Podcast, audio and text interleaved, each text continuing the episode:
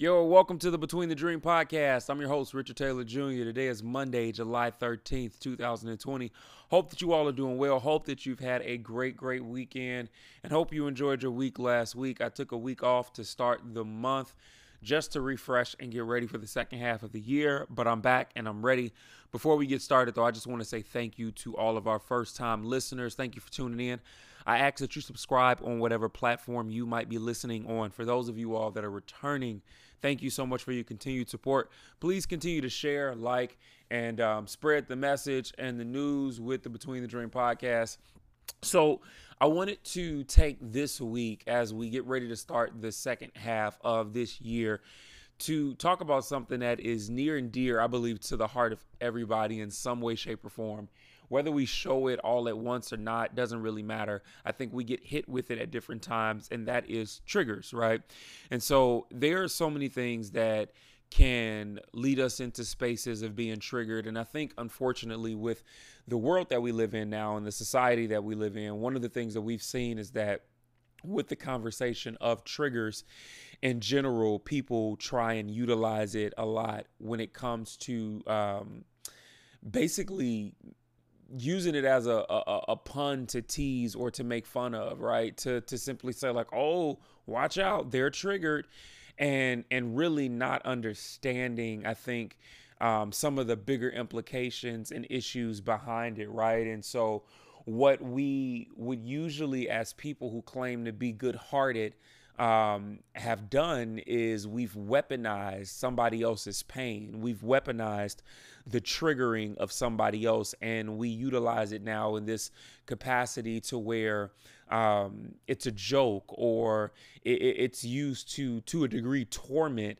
those um, that might view things differently from us or that might just be a different kind of person when it comes to their own personal experience, um, things said and things done. And so I want to kind of try and help in two ways here. The first is uh, I want to, man, I just want to straight up condemn those in that capacity. Like, I'm sorry. Like, I know this is not something that I would normally say or do, but I want to put it out there. Like, we we need to do a better job of as people when it comes to not weaponizing this idea or the fact that somebody else is triggered and using it as a ploy to continue to um, damage or hurt or, you know, vilify, whatever it might be. And so I think that's the first piece that I want to do here. But then once we get past that, what I want to do is actually talk about some ways to actually deal with triggers. For those of you all that are dealing with triggers, right? And triggers happen in so many different ways, right? Uh, when we talk about the mental health piece, right, it's definitely there. But I think as we really take a deeper dive into the conversation of triggers, it really takes on more of the fold of what we would call the emotional health side, right? Triggers for many of us are tied to our emotions. They're tied to emotional experiences. They're tied to um, circumstances and even people that have affected our emotions, whether good or bad, um, it's there. And so when we talk about dealing with our triggers in an attempt to have a better mental health, in an attempt to try and live a, a, more prosperous life, right? And I'm not talking money, I'm talking internally rich. I'm talking um, our, our spirits being satisfied and good. I'm talking joy and hope and peace. I'm talking about experiencing love. Like these are the things that make us rich, right? And so there are several things that I want to encourage you all to do. So let's jump straight into it, right? Here are a few ways that I believe can help you as you get ready to jumpstart into the second half of this year when it comes to dealing with your triggers to help you with your mental and emotional health. The first thing you got to do, because of the fact that there is such a huge tie when it comes to our triggers and our emotions is that it is so important for us to get familiar with our emotions. We have got to take the time to learn our emotions, to get an understanding of them, right? Like get familiar with, you know, what makes you tick. Get familiar with how you feel in the moment. Get familiar with the ebb and flows of your emotions. Get familiar with the moments where you're happy or the moments where you're sad, and not just familiar with those moments, but the why that produced them, right?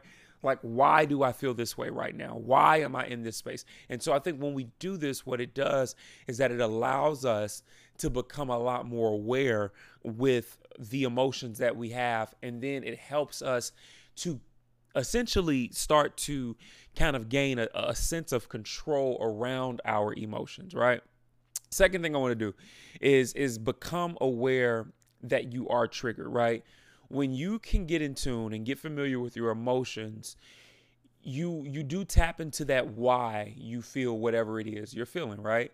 And so what that does is that it helps you in those moments where you are triggered to immediately identify and say, "Hey, this thing is triggering me. This thing is making me feel some type of way. I feel this immense amount of sadness right now. I'm feeling completely drained, right?" And what happens is is that it leads you into that second point of being able to become aware that you are triggered.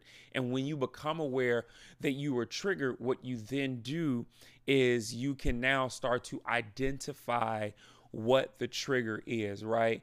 Um, determining what triggered that emotion for you so important. And so I think we've got to make sure that in our awareness, we can then start to determine what it is that triggered us and triggered that emotion. The next thing that I think is so important for us to do is recognize that we have um, an emotional reaction or that we are having an emotional reaction. Many times we kind of just go with the flow, and, and when we're not in tune with our emotions, when we're not familiar with our emotions, we can think that we're just doing things on a whim and that, oh, this is just me, this is how I am. No, the reality is, is that many times we're having emotional reactions and responses, but we don't always know it, right? And so I think that as we get in tune with the the the emotion of it, the feeling and all of those things, it helps us to recognize that we are having an emotional reaction and then this is what it does. As we have those emotional reactions, it allows us an opportunity to become responsible for our reactions, right? We can now start to gain some kind of steam and um, control over the reaction, right? Like we literally, the word responsibility in that is so important, right?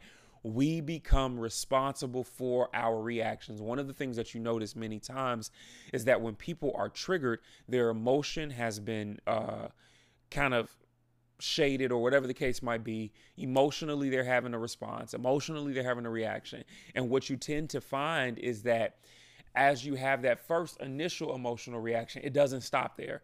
When we're triggered, and definitely when we don't get a hand on it uh, quick enough, what we tend to do is that we will dive deeper into that response.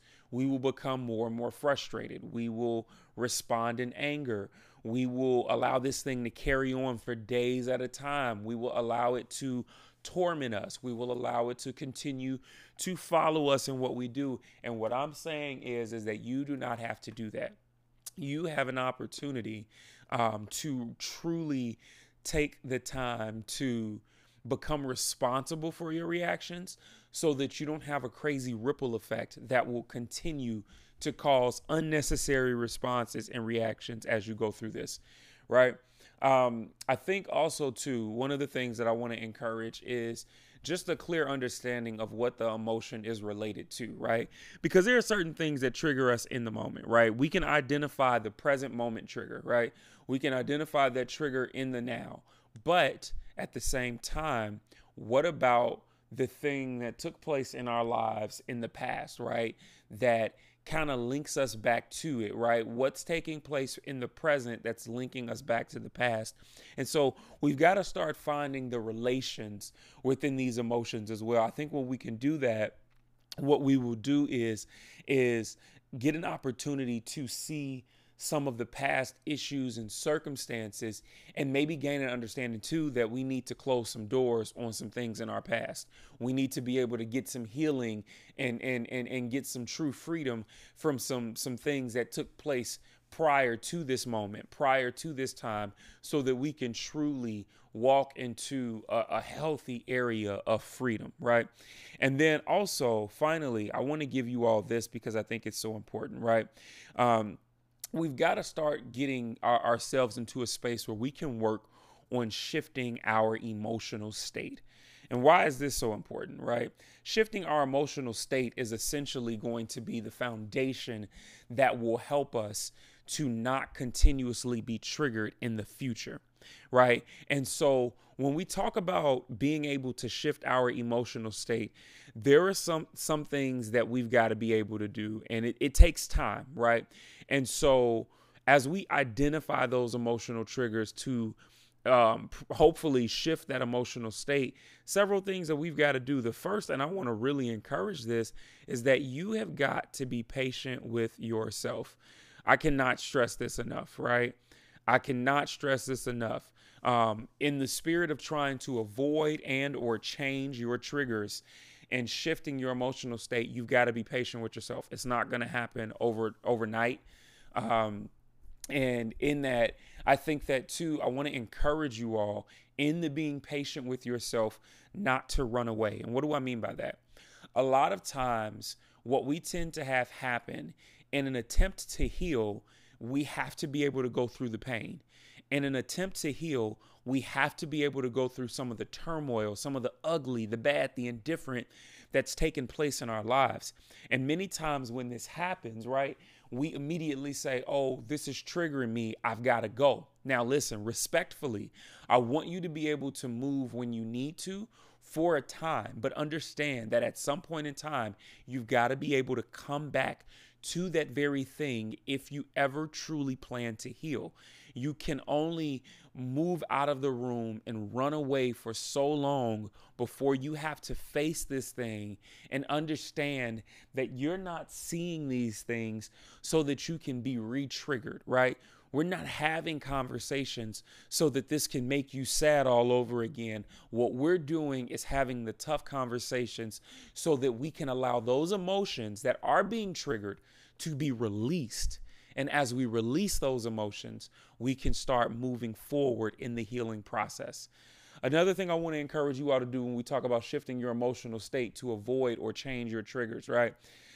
is to change your lifestyle, right? This is so important when we talk about old habits. Many times, um, when we're triggered or when we are hurt, when our emotions have been shot, when things have happened to us unjustly, one of the things that you will notice a lot of the times is that um, we tend to uh, cling on to coping mechanisms or things that make us feel good in the moment but aren't really good for us, aren't beneficial, and actually don't have our best interest at heart, right? And so we've got to be able to break some old habits that we have developed from those moments in times, excuse me, where we were hurt in the past. Next thing I want to do is give you all some encouragement when it comes to taking time out, right? When you need some air, when you need to get away. Understanding, though, that it is you taking time out, not running away, right? Understanding that I'm going to take this time away to breathe, to think about what I've taken in already. And then after I can get myself back to, I'm to, I'm to tap back into this. Um, and then I think finally, I want to just encourage um, you all when it comes to the fact that we have some unavoidable triggers too. This is what I put in my notes. And so I think it's important that in the moments um, where we have those unavoidable triggers, um, we've got to do a few things. So earlier during the mental health awareness month, I, I in a few of the posts that were put up, I talked about this idea of how we label our emotions, right? And so one of the things that I really want to encourage you all to do in moments and times where you have been emotionally triggered and it was unavoidable, I want you to take a moment to just take a step back and pause it all. Like just stop, pause it all, and take a moment to pause with the intentionality on labeling your emotion, right? And when I think this is important because um, how is this emotion impacting your body, right? Um, how, how is it making you feel? What is it doing to your mind? Um, and I think in that, what you tend to find a lot of times is that in the moments where you've been triggered, even though things seem crazy in that state, what you tend to find yourself doing is in that pause, you are able to not only label but relabel your emotion. And then i think also make a conscious decision on how you choose to move forward in what you have labeled and or relabeled. I also want to encourage you all to practice some of the opposite actions for the negative emotions that you have right many times i know for me personally when I feel like crap, you know, and I, have heard people say this about like ladies when, you know, um, on, on bad days, like ladies might dress up, you know, really well when they don't feel good on days. Guys tend to do the same thing. And so, in that, right, how do we take that moment to shift and practice some opposite actions for the negative emotions that we might be feeling? I think when we can do this, what we tend to find is that we have, um, to a degree, forcibly put ourselves in a position to where we have not allowed ourselves to just sit and wallow in what we feel with what's going on, but we've actually taken the chance and the opportunity now to kind of sit in strength, to, to gain some true strength behind it all, and to put action behind it that can negate and fight against um, what we're feeling. And then finally, uh, and I promise I'm done after this. Um, I want to encourage you all when we talk about uh, shifting the narrative on dealing with your triggers to create positive experiences um, that can lead to, I think, some good positive memories and moments in your life. And this one is so important because what we tend to to find is that a lot of times triggers come from bad memories, right? But what happens when you can take the time to start creating some good ones, some new ones, um, some activities with friends or family members, or maybe even some of your own leisure stuff that you can do. And in this, how can it help you? How can it be beneficial for you? And what could the change look like when it comes to the fact that you have been able to create better memories and allow that to kind of be um, the guiding light, you know, allow that to be the consistent thought and, and that urging and desire to want to do that more, to want to have that more. These things are so important, and I just want to encourage you all with it. I love you guys. Listen, you're not losing in life, you're not failing, you're simply between the dream. Make sure you follow me Instagram, Richard Taylor Jr., Facebook, Richard L. Taylor Jr., LinkedIn, Richard L. Taylor Jr. as well. And of course, Twitter is at Truly Taylor Made. Can't wait to see you all. Course, RichardTaylorJr.com. Talk to you all soon. Peace.